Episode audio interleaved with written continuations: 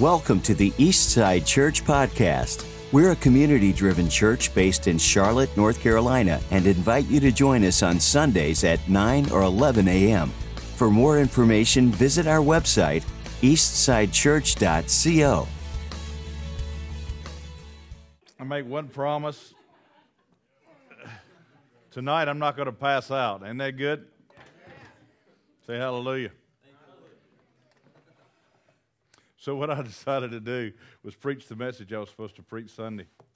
So, if you got your Bibles, turn to Numbers chapter 16.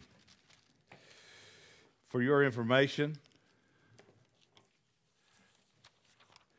and I, you know, you're not supposed to really tell this, but I guess, uh, I guess I probably need to. I fasted from Wednesday to Sunday, and we were working outside, and I really counted three glasses of water that I drank in those four days which, if you know anything about fasting, you probably shouldn't do that. And um, worked outside and painted, helped paint the church and stuff like that. And uh, took some uh, my heart medication, which is uh, you know opens up your arteries and spreads the water. Anyhow, point of the matter is, I was probably severely dehydrated, and the symptom for that is uh, disorientation. And so I was incredibly disoriented, where I couldn't connect the dots, and I had blurred vision and heart issues going on, and it was a trip. we won't do that again. I, I promise you, we, we, won't do that again. And, but uh, you know, it was really a real deal. I think there's some spiritual things going on. The Lord really has showed me a lot of different things about that particular thing. One of them was, you know, going to the grounds we're going to, going taking the taking the territory back that we need to. You need to make sure that you're prepared you know, you need to make sure that you're doing the things you need to do to be able to take that kind of ground because we're going to be dealing with some some tough stuff. So I learned a lot as I went through it. So praise the Lord. It's always good to learn, but this particular message, I don't think the enemy wanted us to preach, and so I wasn't going to give him the glory for that. I'm going to preach this daggone thing, and it's going to be good. Amen. So let's start with 16. There's a lot to read we're going to go through Numbers. We're going to go through 16 and a little bit of 17. And I'm just going to talk about it as we go and talk about the different things that we see in it. It is um, very important that we know that God put this here to begin to teach us how to deal with the attacks of the enemy and how to identify them. One of the things that we've talked about before is how you know whether something's counterfeit or not is you really understand what the real deal is. You have you understand what the real thing is, and so when a counterfeit is put into your hand, you know what that is as well. And so uh, this is written in Numbers to the church so that we would begin to understand what was going to begin to take place in the church. This is no accident. This is this is very common to when Jesus was tempted in the wilderness. Also, Peter writes about a very similar thing in First Peter as he as he uh, begins to talk um, about how to, to submit. And so, one of the things I want us to do with this today is think about relationships. Think about your marriage relationship if you're married. Think about your work relationship if you know if you have a boss or if you are a boss. You know you have both of those kind of things that are, are taking place. And we can see the enemy's tactics and how he would bring division and disunity and destruction, not only to your company, but to the relationships that you're in. And his patterns are the same. And so we see that here with the rebellion against Moses and Aaron. Now, Aaron and Moses have, have crossed the Red Sea. Now, think about everything that's happened. They've been delivered from Egypt, the you know the the the plagues and the all the stuff that went on with Pharaoh and and they crossed the Red Sea on dry ground and and all these things have occurred and they've seen the glory of the Lord. They've seen the miraculous works of God. They've they've seen the glory of the Lord like no other generation has ever seen the glory of the Lord in masses. And they they project it somewhere around a million people that are going across the desert, you know, that are, that are moving across uh, with Moses. And um, so it's not a small group, it is a large contingent of believers that are witnessing the glory of God. Uh, incredibly. And, and then we see that Moses is the one that God used. His name means deliverer. They knew that. They're, they spoke Hebrew. they knew what Moses meant in the Hebrew. You know, they didn't have to have some Bible scholar tell them that, you know. They knew that Moses meant deliverer. And they knew that he was the deliverer. And, um, and so here we find them. There was Korah, the son of Izhar, the son of Kohath, the son of Levi, with Dathan and Abiram, the sons of Eliab, and on and, and, and On, the son of Peleth, the sons of Reuben. And they took men, and they rose up before Moses with some of the children of Israel, about 250 leaders of the congregation. Representatives of the congregation, they were men of renown. They were men of high reputation. They were men that were known as leaders. In other words, they didn't go to the people who were outcast or who didn't have influence. These were the 250 most influential men of a million people. They were the men of renown. And one of the things that I want us to see as we as we see this is that rebellion always starts with a leader. There's always somebody that starts the rebellion, and there were three particular men here that Satan began to deal with with bitterness and jealousy. He got into their heart, he made them bitter, he made them jealous against Moses, and then they began to find people that they could influence, that had influence, that could make the congregation rise up against Aaron and Moses. And so they were gathered against them. I, I think that's an interesting concept, too, as we see that. They gathered together against Moses and against Aaron. And they said to them, You take too much upon yourselves, for all the congregation is holy, every one of them, and the Lord is among them. When, why then do you exalt yourselves above the assembly of the Lord?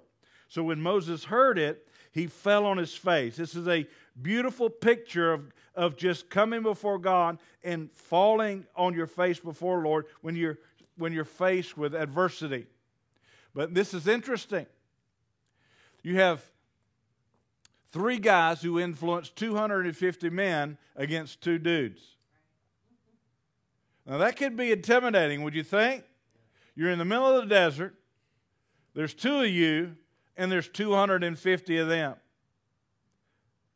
And, and they're coming to you and they're saying to you, You think too much of yourself. You, you, you're, you, you know, you're taking too much on. You're doing too much. The Lord is, he, He's with you, but He's also with us. says, You take too much on yourselves, for all the congregation is holy, every one of them. And the Lord is among them. And so when you when you see rebellion take place and you see Satan begin to operate amongst your coworkers, in your relationship with your wife or your husband, with your friendships or whatever it might be, what you're going to see is he's going to begin with some semblance of truth. And the truth of the matter was Moses and Aaron were exalted, but God exalted them. They didn't exalt themselves. You're going to see that their desire was to do the will of God. They didn't want the position. It's not something they wanted. If you'll remember, Moses was in the wilderness and he tried to talk God out of this thing. He said, God, I can't even speak. Why do you want me to do it? And Aaron got duped into it because God said, Well, you let Aaron speak for you. And Aaron said, I don't want to do that. So it's not somebody who's looking for a position, it's somebody that God has called out and said, I've got something for you. And so their heart wasn't for position and it wasn't to lord over people and it wasn't to be in a different position than the others. They were called to that position. And so they weren't really taking too much on themselves, although they were above the congregation. Does that make sense? Okay? That happens all the time. And you, you can, you'll see it everywhere. You'll see it everywhere in our culture. So Moses falls on his face, and, and he spoke to Korah and all his company, saying, Tomorrow morning. Now, I read this. This is I read this in the ancient. Uh, there's this. There's this uh, translation. What's it called, baby? Ancient Roots translation. It takes the takes the original Hebrew and it puts it in the original English, which is a little different than the New King James English. And man, Moses is ticked. this is not. He's when he's saying this, he's not saying, "All right, this is what we're going to do." He's he's ticked. He is very angry. And he's saying it like this All right, you take your butt home and you get your stuff and you come back here and we're going to take it before God and we're going to see who God anointed. That's how Moses is saying it. That's the language and the attitude in which this is written. He's not happy. He falls on his face before God because he knows what's about to happen. And he also is not happy with what they're saying about him. And you'll see that here just a moment as we read. And so he fell on his face and he spoke to Korah and, and his company, saying, Tomorrow morning, the Lord will show who is his and who is holy. The Lord's going to show us that. And will cause him to come near to him. The one who's holy, God's going to cause to come near. Beautiful thought about a son of God. If you've been called by God, if you're a son or daughter of God, God will cause you, if your heart is for Him and your heart is for His will, He will cause you to come near to Him. That is encouragement to me. He will cause me to come near. And, and when he and whoever is his, he's going to come near him. That that that one whom he chooses, he will cause to come near him. He says it again. The one he chooses, he'll call. Are you chosen by God? Are you the called out ones? Are you holy? Yes. And so he causes you to draw near to him. Beautiful picture of Old Testament truth. To this, he says, do this. He says, take your censers, take censers, Korah, and all your company. Put fire in them, put incense in them before the Lord tomorrow. And it shall be that the man whom the Lord chooses is the Holy One, the one that's set apart, the one that's called out. You, you, Korah, take too much upon yourself, you, the sons of Levi. In other words, you stepped outside of your bounds. You have just messed up. You just took too much on yourself. You saying that about me, but what do you see that it's really true about you? You've overstepped your bounds. Moses is putting it right back. You can see that Moses is not pleased with what's going on. And so he says, he says then, he says, You've taken too much. And then Moses said to Korah, Hear now, you sons of Levi, is it a small thing to you that the God of Israel has separated you from the congregation of Israel to bring you near to himself, to do the work of the tabernacle of the Lord, and to stand before the congregation to serve him. He said, Do you consider it a small thing, the assignment that God has given you? And this is so big in marriage, this is so big in the workplace, this is so big. When we think about our boss, when we think about promotions, when we think about people who get promotions, there is a, there's a spirit that goes with this, and it's a spirit of bitterness and jealousy and rich, rich, witchcraft and rebellion. And it is rampant in our culture. We're looking for position, and the Lord says to you and me, Aren't you satisfied with the position that you have? Be content where you are. Don't be jealous for something that somebody else has. Don't be coveting something else. He said, You've overstepped your bounds because you've come to me, you've tried to call me out, and you're wanting my position. Aren't you satisfied with what God has given you? Think about that in the workplace. Think about that in your marriage. Ladies, it's so difficult today in our culture, in our society.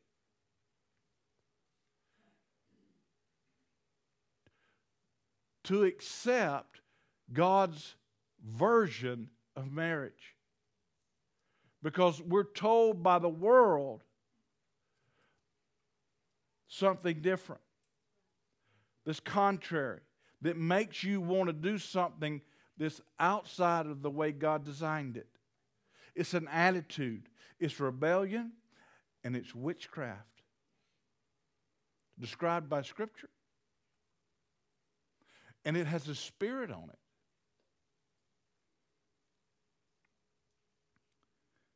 And so, is it a small thing? And he says, and that he has brought you near to himself. He, God's bringing you near to him, and you're discontented. You and all your brethren, the sons of Levi, with you, are you seeking the priesthood also? Therefore, if you've got your Bible, cir- circle that. Are you seeking the priesthood also? Underline it, circle it, something. Are you seeking the priesthood also? That's verse 10.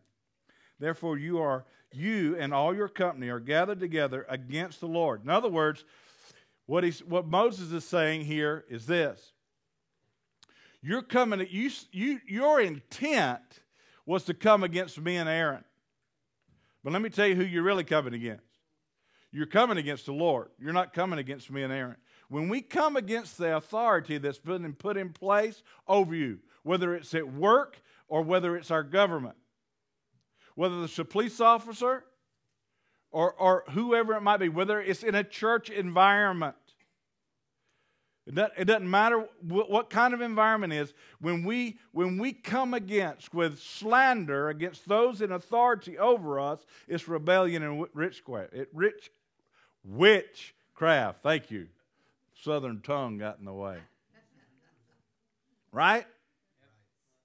It is. And and God says about himself, there's no authority that's been put in place that I didn't put there. No authority rises to authority without me putting them there. And so when we rise up against the authority that's above us, what we're really rising up against is the Lord. Because He established it. Now, that, that doesn't mean that you have to take abuse. But that's not usually the case. That's not the case here, and it's not usually the case for us as well. We just don't like the way things are doing. We just think we could do it better. There's something about what's going on that we somehow feel like if we were in charge, it, we'd be a lot better off. Or if we had more say. Or those kinds of things, right? Well, that's what you see going on right here a, a total discontentment. And then he, uh, he, he asks, Are you seeking the priesthood also? What's important about that is that is, that is an incredibly awesome thought when you start thinking about the sales pitch that Satan must have put on him.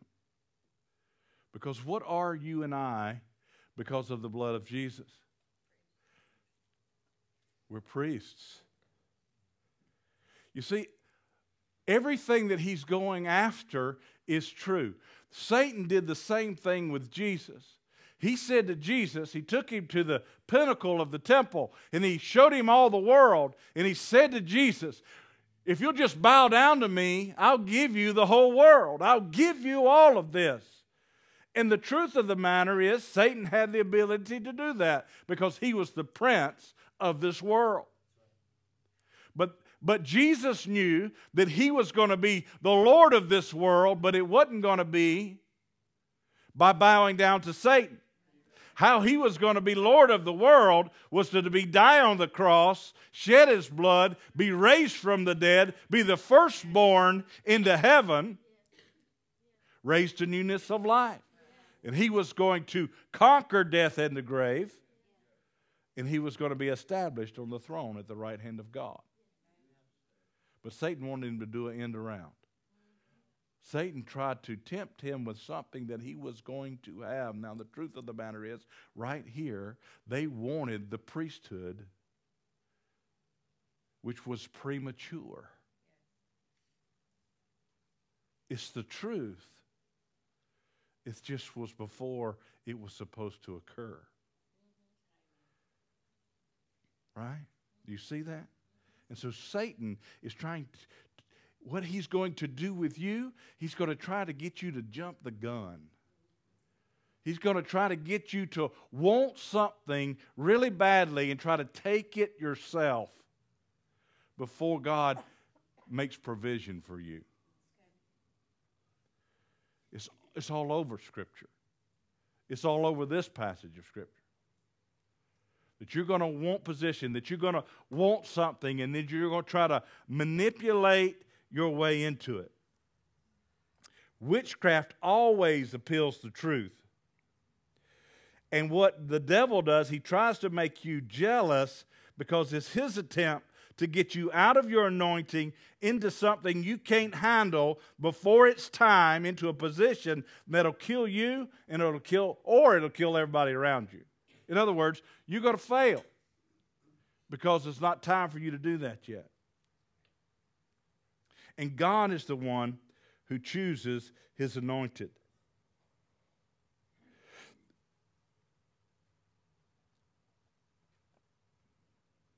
So in verse 11, he says, Therefore, you and all your company be gathered together against the Lord. And what is Aaron that you complain against him? That's such a wild statement. You and all your company are gathered together against the Lord, he says. Not against me and not against Aaron. and he says, Who is Chris? What you gathered against Chris for? He's nothing. He's like a nobody. That's what, that's what he's saying about Aaron. You know, you, you're coming and gathering against Aaron? Who is Aaron? You're not gathering against Aaron. You're gathering against the Lord. Because Chris is just Chris. Aaron was just Aaron. What do you think you're doing? You know, and I know you're awesome, brother, but you get the point. You get the point. It's, he's just talking. He's just my buddy. He's my brother, for heaven's sake. What you coming against him for? And Moses sent to call Dathan and Abiram, the sons of Eliab, and, and they said, We will not come up. They, they, they, they rebelled against him. We're not coming up. You tell us to come up. We ain't coming. Is it a small thing that you have brought us up out of the land flowing with milk and honey? They're calling Egypt the land flowing with milk and honey now to kill us in the wilderness, that you should keep acting like a prince over us? Moreover, you have not brought us into a land flowing with milk and honey, nor given us inheritance of fields and vineyards. Will you put out the eyes of these men? Will you, will you not come up? We will not come up. If, are you going to put the eyes of these guys out? In other words, what are you calling us together for? You hadn't, you hadn't done a thing that you said you were going to do. You hadn't, you hadn't, you, you know, you brought us out of this place. You're not bringing this to a, what are you going to do? Poke our eyes out when we get up there? We're not coming. Have you ever seen that in church? Anybody ever experienced that in church that's ever been in leadership? I ain't doing it. You can't make me raise my hands. I've seen that. make me worship. You can't do it. I've seen that. I mean, I've seen it. You can't make me pray. I ain't praying out loud. I ain't never prayed out loud. I ain't going to do it now.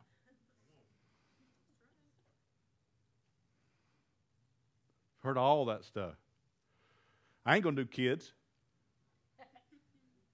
You can't make me. I know you need help, but I, that ain't me. That's somebody else. I ain't going to tithe. Tithe is not even scriptural. You can't make me tithe. You ever heard, you ever heard or seen it? yeah. It's there, isn't it? The scripture's alive. It's not dead. It's, it's all over the church. But it's the devil's tactics that, that we've got to be aware of. The reason this is written for us is to tell us that he ain't changed a bit. He's still doing the same stuff that he's always done. So, he says, What are you going to do? Poke our eyes out? I'm not going to come up there. And Moses was very angry. I'd underline very angry because he didn't sin. And he was very angry. And said to the Lord, Do not respect their offering. I have not taken one donkey from them, nor have I hurt one of them.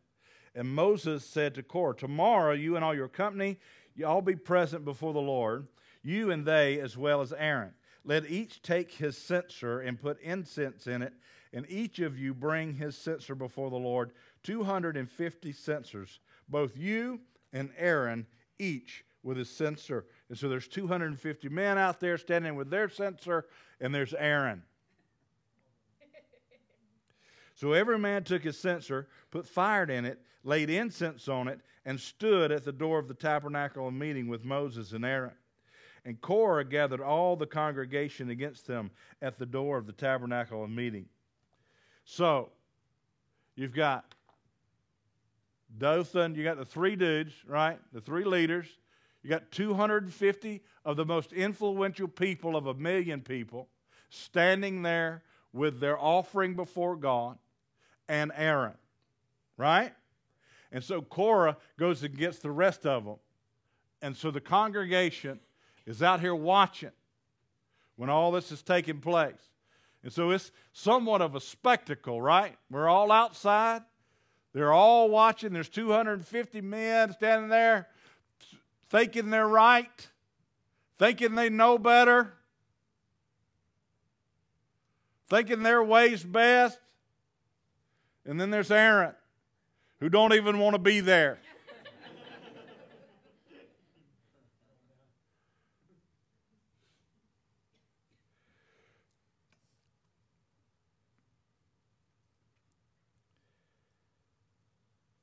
So Korah gathers all the people at the door of the tabernacle meeting, all those 250. And then the glory of the Lord appeared to all the congregation. I love this. All those people are there. Verse 20 And the Lord spoke to Moses and Aaron.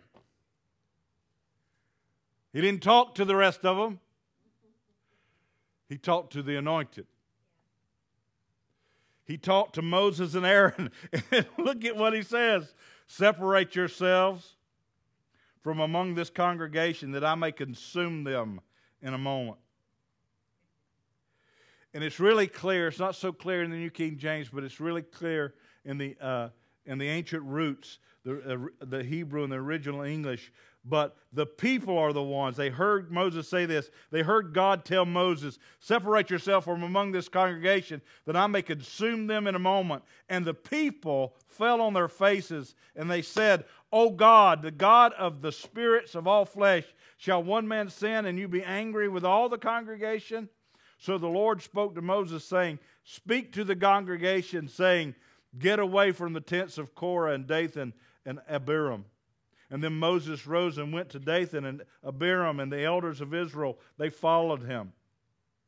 And he spoke to the congregation, saying, Depart now from the tents of these wicked men, touching nothing of theirs, lest you be consumed in all their sins.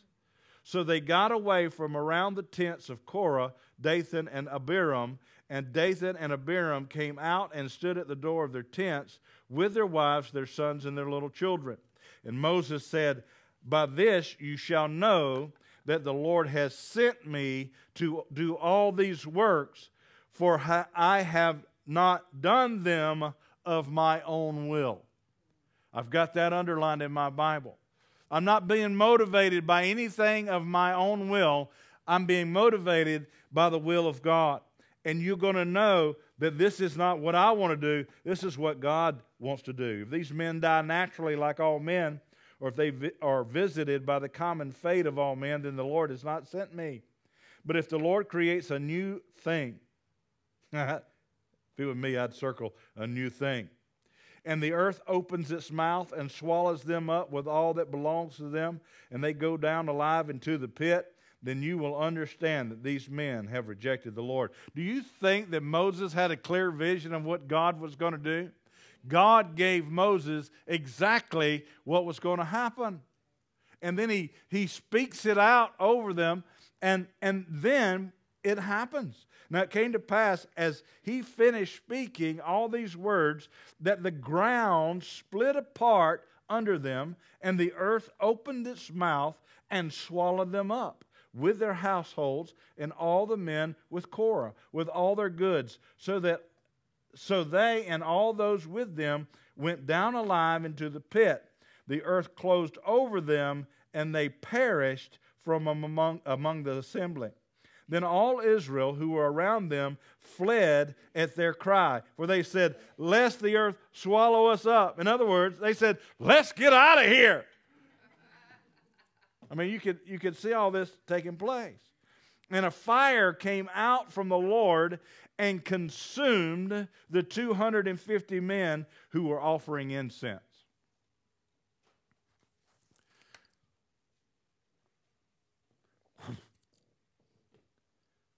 Gone. My God is a consuming fire. What did he consume? rebellion.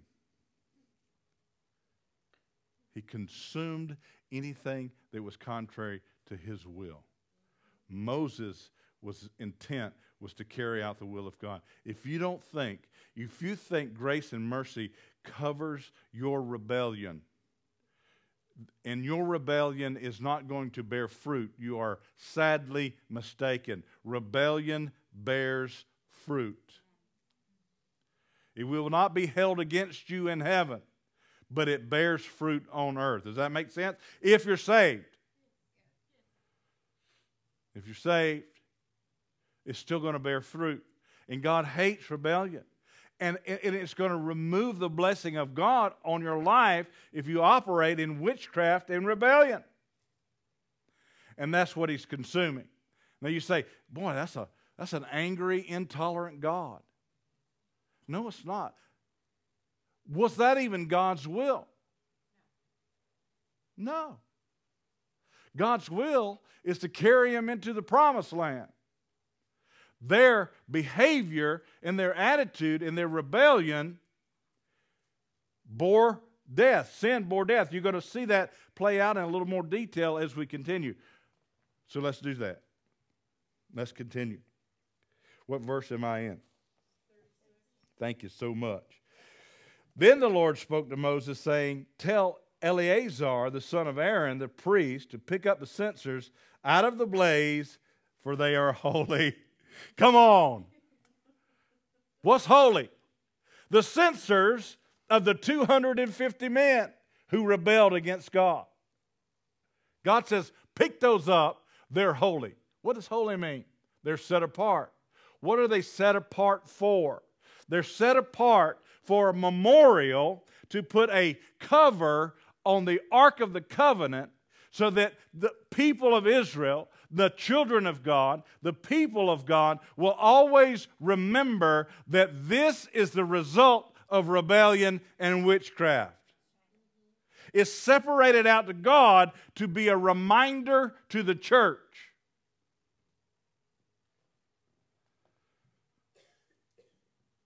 It's holy.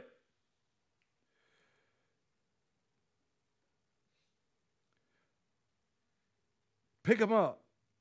Pick the censers out of the blaze, for they are holy, and scatter the fire some distance away. The censers of these men who sinned against their own souls. Who did they sin against? Their own souls. Let them be made into hammered plates as a covering for the altar because they for the altar, not the Ark of the Covenant, for the altar. That's what I meant to say. Because they are presented, uh, for they presented them before the Lord, therefore they are holy. Why are they holy? Because they presented them for the Lord. And, and they shall be a sign to the children of Israel, uh, of Israel.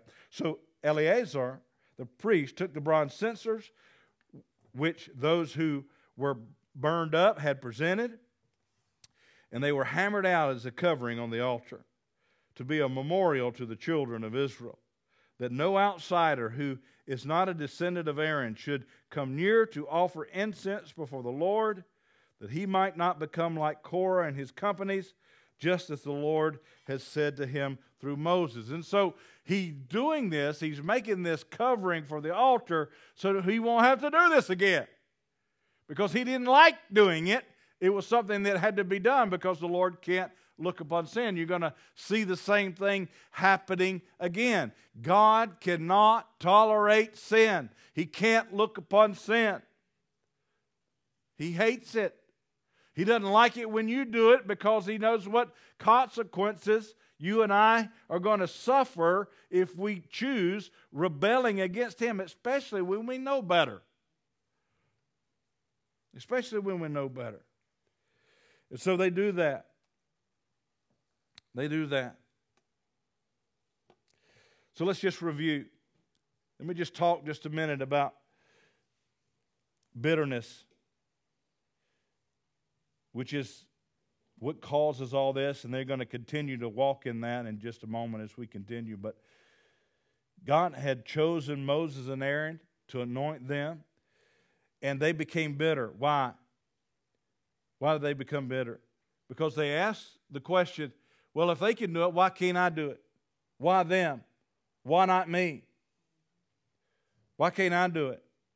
And what happens is bitterness then turns to jealousy, and then jealousy, jealousy manifests in, as control. We start then trying to manipulate things and control things. And what you see in this is the beginning of Jezebel. Now, this is a deep subject, but Jezebel. Anybody know what? Je- anybody ever heard about Jezebel? There's a there's there's a there's a queen, and she's Jezebel, and she uses manipulation and control over Ahab to get her stuff done. And so and so bitterness causes us to begin to try to manipulate and control things. And when we do that, we're opening ourselves up to total rebellion. Jealousy manifests itself in control. Bitterness uh, needs to be dealt with in the church. Listen to me. Bitterness needs to be dealt with in the church. The, the number one sin in the church today is bitterness. We're bitter against towards people. We're bitter against the church. There's all kinds of things that we're bitter about, and and we act as if that's okay. I can be bitter. Well, what the Bible says about bitterness, it says bitterness is equal to adultery. It says it's equal to um, greed, and greed is idolatry. And so if you're bitter, why do you think? I mean, in the church, we, we what we try to do is to say, Oh, you're bitter? Well, let me help you get over your bitterness. If somebody's committing adultery in the church, we don't say, Let me help you get over your adultery. We say, Quit. So why do you why do we try to help? You know, bitterness is is equivalent in God's eyes to adultery. He he even says about the church that you're an adulterous church. And so there's this thing going on. But what we've got to recognize is that we can't continue to walk in bitterness because it's going to not only eat you up, but it's going to eat up those people around you. And it manifests as control, and then it turns into uh, jealousy. And uh, there's this there's this uh, pattern of bitterness, and it bears fruit. And what you see, if you know that you're being influenced by bitterness, let me just give you just like seven things real quickly that you can recognize that bitterness might be in your heart. First of all, if you're bitter about something, you, you might go long, uh, through prolonged discouragement. You might have discouragement for a prolonged period of time. You ever felt discouraged for a long time? Then you get confused and then you get depressed. You, you get confused by saying, Why is this happening to me? You start asking the question over and over again why, why me? Why is this happening? Why can't I do better? Why can't this, you know, so and so is getting blessed. Why can't I get blessed? And that turns into confusion. And then, then we get depressed about our situation. We start having this huge pity party. And then we get to a place where we don't come out of it. And, and, then, and then we lose vision from ever coming out of it. And, and then that causes our, gives us an inability to even function And then what we end up doing is withdrawing from society and from friendships, and then we end up in despair. Have you ever known anybody that's like that? I know people in our church that are experiencing that right now. And it's caused because they have allowed bitterness to take over and it does its work. It moves through. You, you see that here. You're going to see that here in just a moment. The reason I talked about that so much is because what we see here, I see all the time in the church. And when I say the church, I mean individuals in the church. So let's walk through this one more time. Moses goes to Egypt and gets all them people out. They cross the Red Sea on dry ground.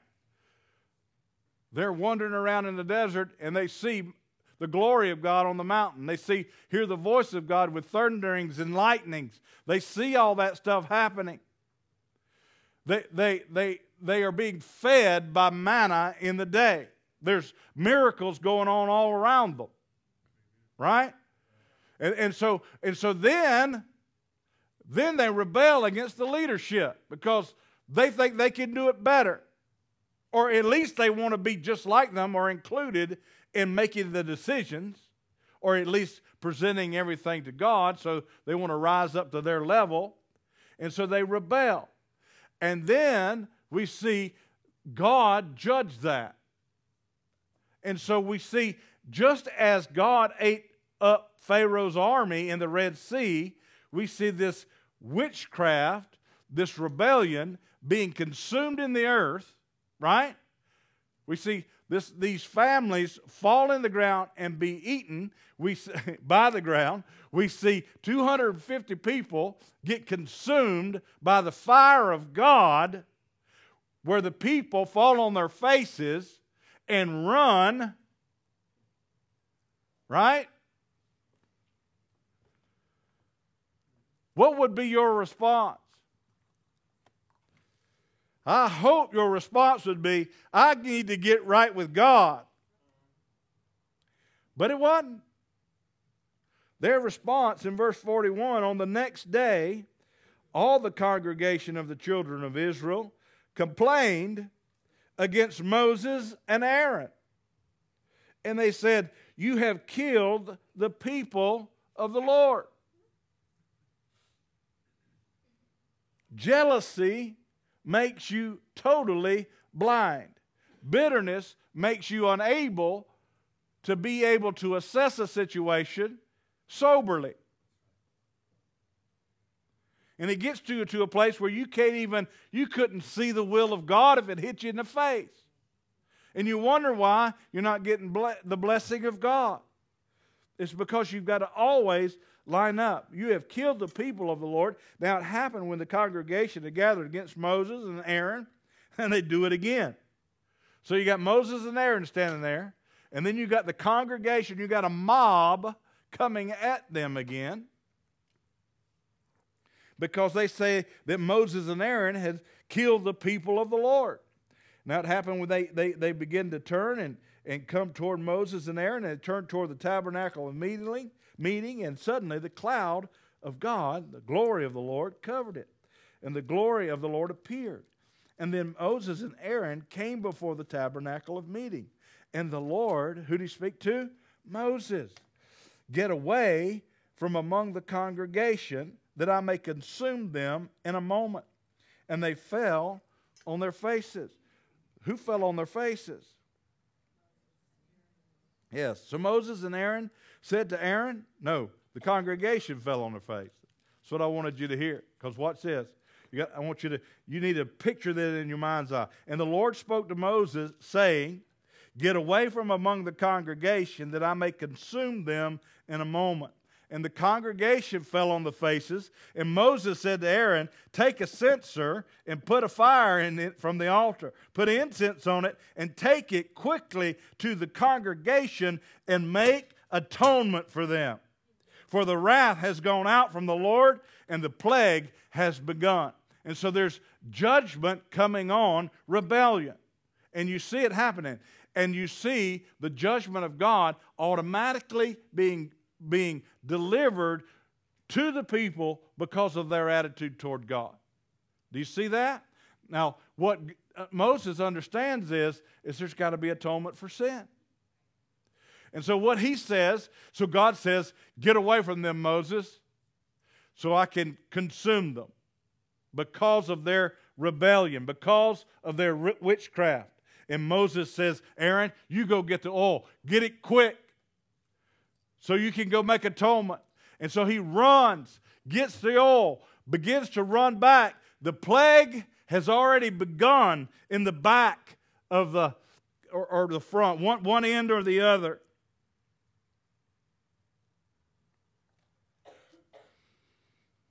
Take a censer, put fire in it from the altar, put incense on it, take it quickly to the congregation, and make atonement for them, for the wrath has gone out from the Lord. The plague has begun. And then Aaron took it as Moses commanded and ran into the midst of the assembly. And already the plague had begun among the people. So he put in he put in the incense and made atonement for the people. And he stood between the dead and the living.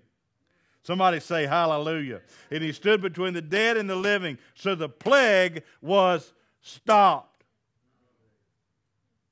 Now, those who died in the plague were 14,700, besides those who died with Korah, that 250, and those family members. So Aaron returned to Moses at the door of the tabernacle of meeting, for the plague had stopped.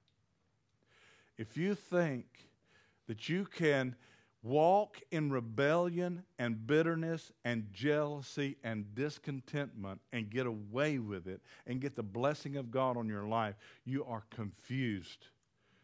You are falling into the tactics of the enemy and you're operating in witchcraft. It will cause you to rebel.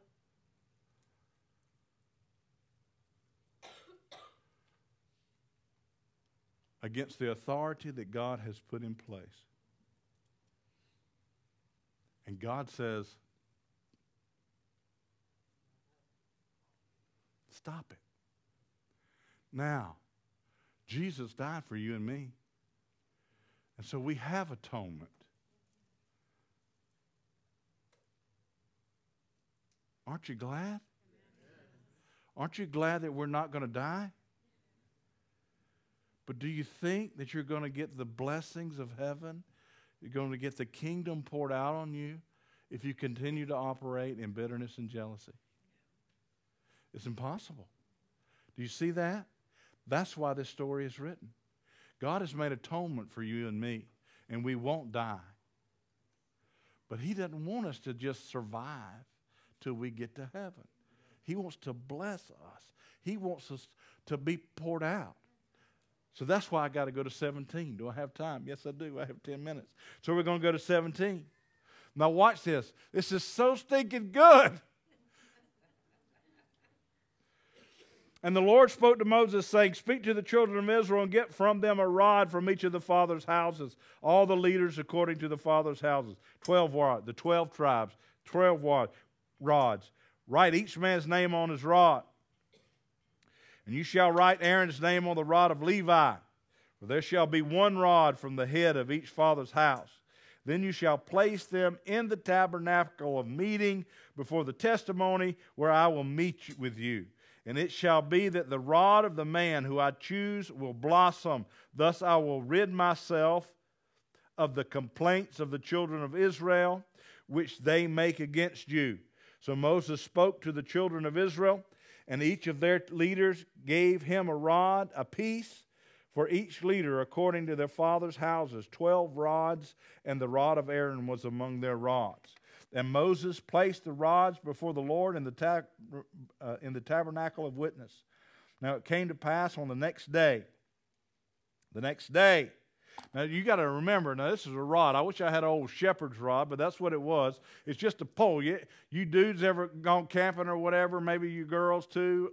You got a big stick and you know a big spear or hiking something. Another. All right, I got the girls. Some of the girls going. Uh-uh, I ain't never done that.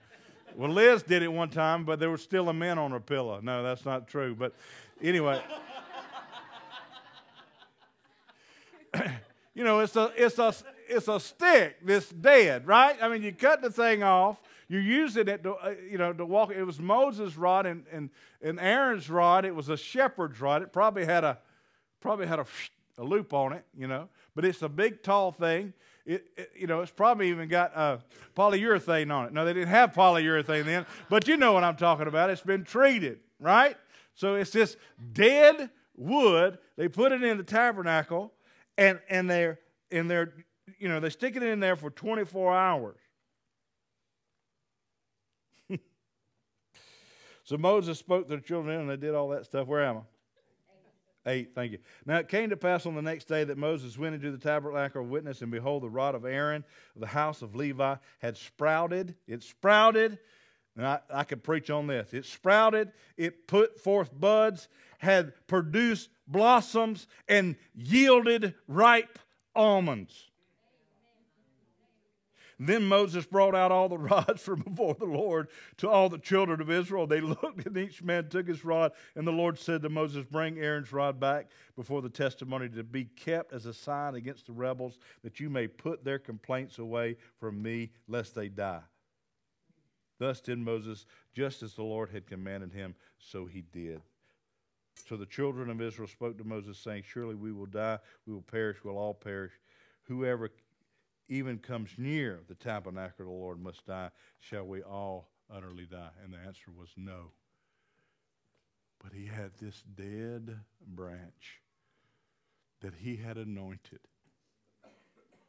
And it was his time, it was his calling. And he took something that was dead, and not only did he bring it to life, it began to sprout. Then it began to bud. Then it blossomed, had flowers on it. Then it began to bear fruit. It produced almonds in 24 hours. When you're at the place that God has you for a reason, and you don't try to get somebody else's position, but you are content with where God has you, He will raise you up. You humble yourself, and God will raise you up.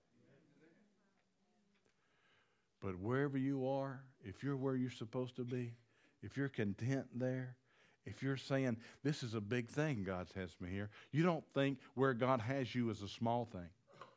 This is not a small thing. This is God's provision for me. This is a God's anointing on my life. I'm going to bloom right here. I'm going to produce almonds right here. This dead vessel that I have is going to come to life, and I'm going to, in, in a short period of time, because the Lord is on it, is going to begin to bear fruit. I'm not going to be rebellious. I'm not going to operate in witchcraft. I'm not going to try to control and I'm not going to try to manipulate my way into something that's not mine. I'm going to allow the Lord to raise me up. And I'm going to humble myself. And I'm going to think where I am is important. Where I am, I'm anointed. Where I am, God has called me. And where He calls me, He's going to use me and bring life. Amen. Amen. Isn't that good? Thank you, Jesus. Thank you, Jesus. Let's pray. Father, help us. Help us to understand why you wrote this story, why you made a memorial, why it's holy. Because the tactics of the enemy are the same. He wants us to be bitter. He wants us to be jealous. He wants us to be controlling. He wants us to be manipulative, to get something that's not ours, to not be content, to say, why, why am I not there? Why can't I do those things? What, what, makes them so special? But you've got place for us. You, you have an anointing for me.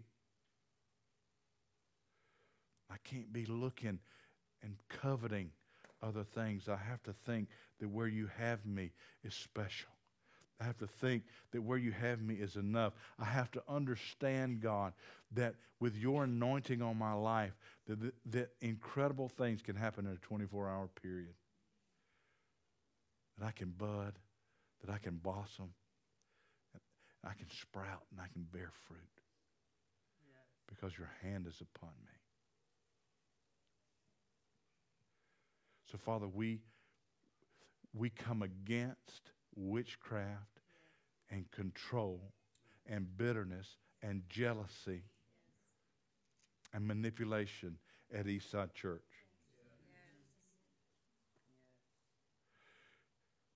We come against, God, any person seeking position or any spirit that's trying to get a person. That's betterly, better said, Lord.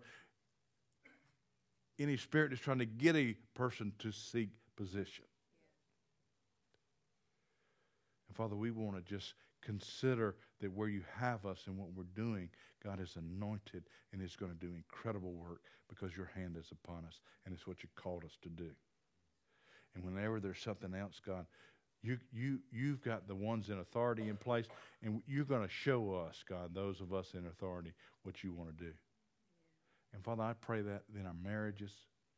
I pray that in our relationships. I pray that in our workplaces, God.